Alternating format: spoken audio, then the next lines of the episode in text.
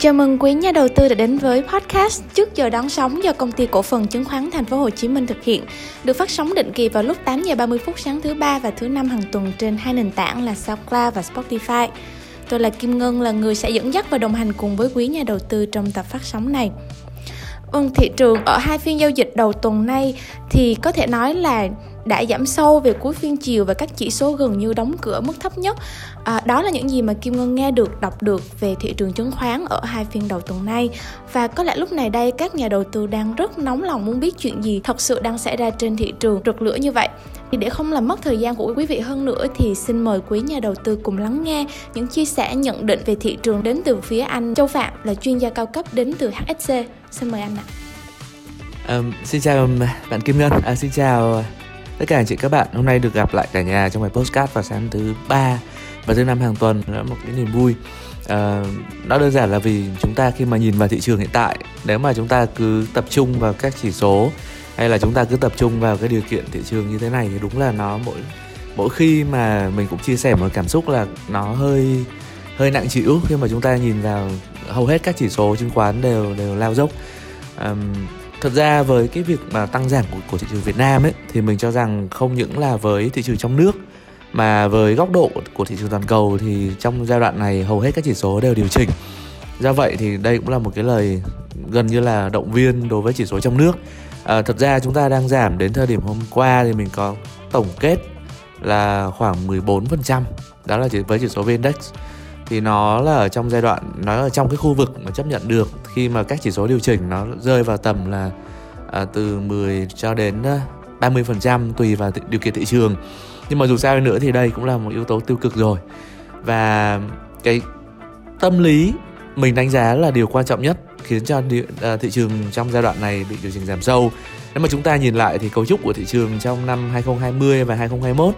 thì có sự xuất hiện của dòng tiền F0 hay là gọi là những nhà đầu tư mới tham gia vào thị trường khi có một cái kịch bản là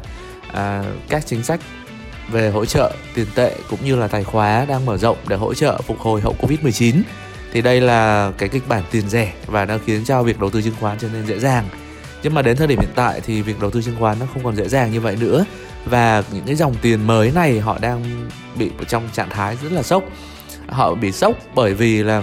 chưa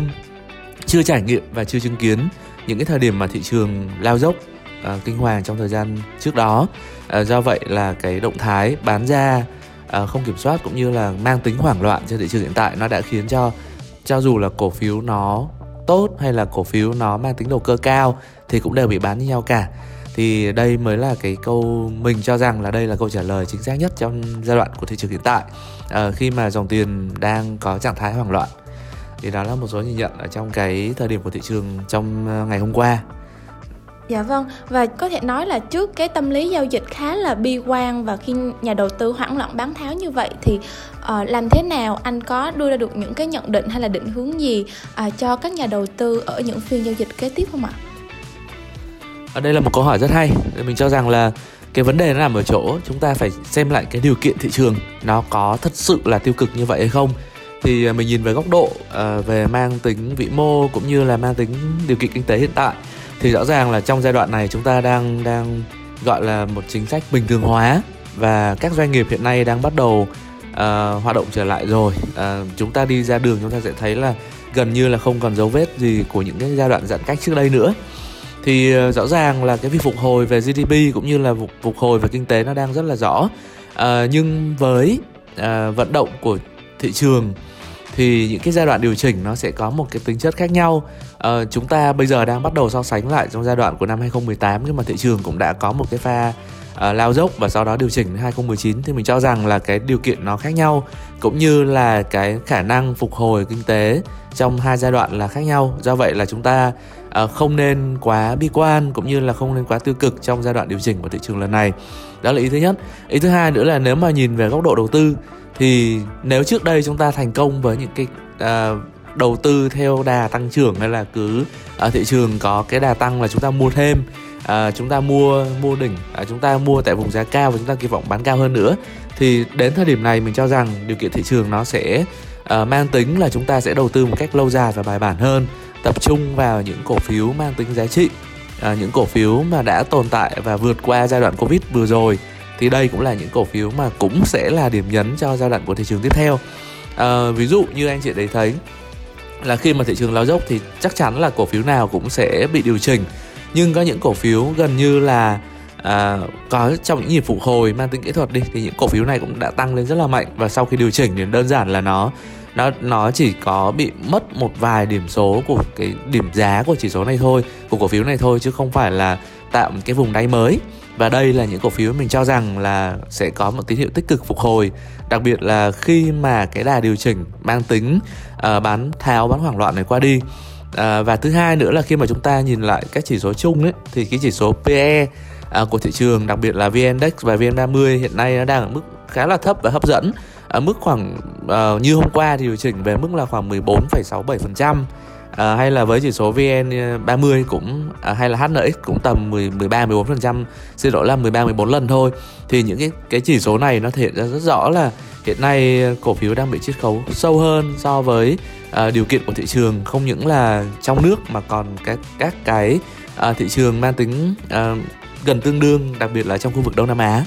à, đây cũng là một cái điểm nhấn mà mình đánh giá là chúng ta nên nên tập trung và chúng ta nên theo kịch bản này cho những phiên dịch tiếp theo. Đó là tập trung đầu tư vào cổ phiếu giá trị mua dần mua giải rác à, khi mà thị trường bắt đầu phục hồi trở lại. Với những cái mã cổ phiếu mà mình cho rằng nên quan tâm lúc này là vẫn là những mã cảng biển à, ví dụ như Zamandet, HH như mình có nhắc trong bài podcast trước đây hay là với uh, về xuất khẩu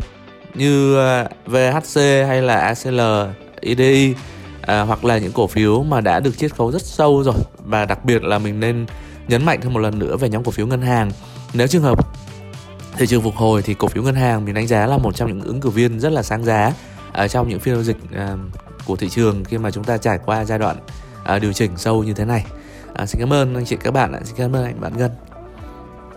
Vâng, xin được cảm ơn những đánh giá cực kỳ chi tiết đến từ phía anh Châu Phạm. Có một câu nói quen thuộc đó là sau cơn mưa trời lại sáng để ví von vào những điều tốt đẹp sẽ đến sau những khó khăn trắc trở trong cuộc sống. Câu nói này đặc biệt đúng với thị trường chứng khoán của chúng ta và hy vọng rằng những lời khuyên quý giá đến từ phía chuyên gia của chúng tôi kết hợp với kế hoạch quản trị vốn kỹ lưỡng sẽ giúp cho nhà đầu tư nhanh chóng bình phục, vững bước trên hành trình tự do tài chính của bản thân. Đừng quên theo dõi chương trình trong những số sắp đến để nắm được tình hình quý vị nhé. Còn bây giờ thì xin chào tạm biệt và hẹn gặp lại.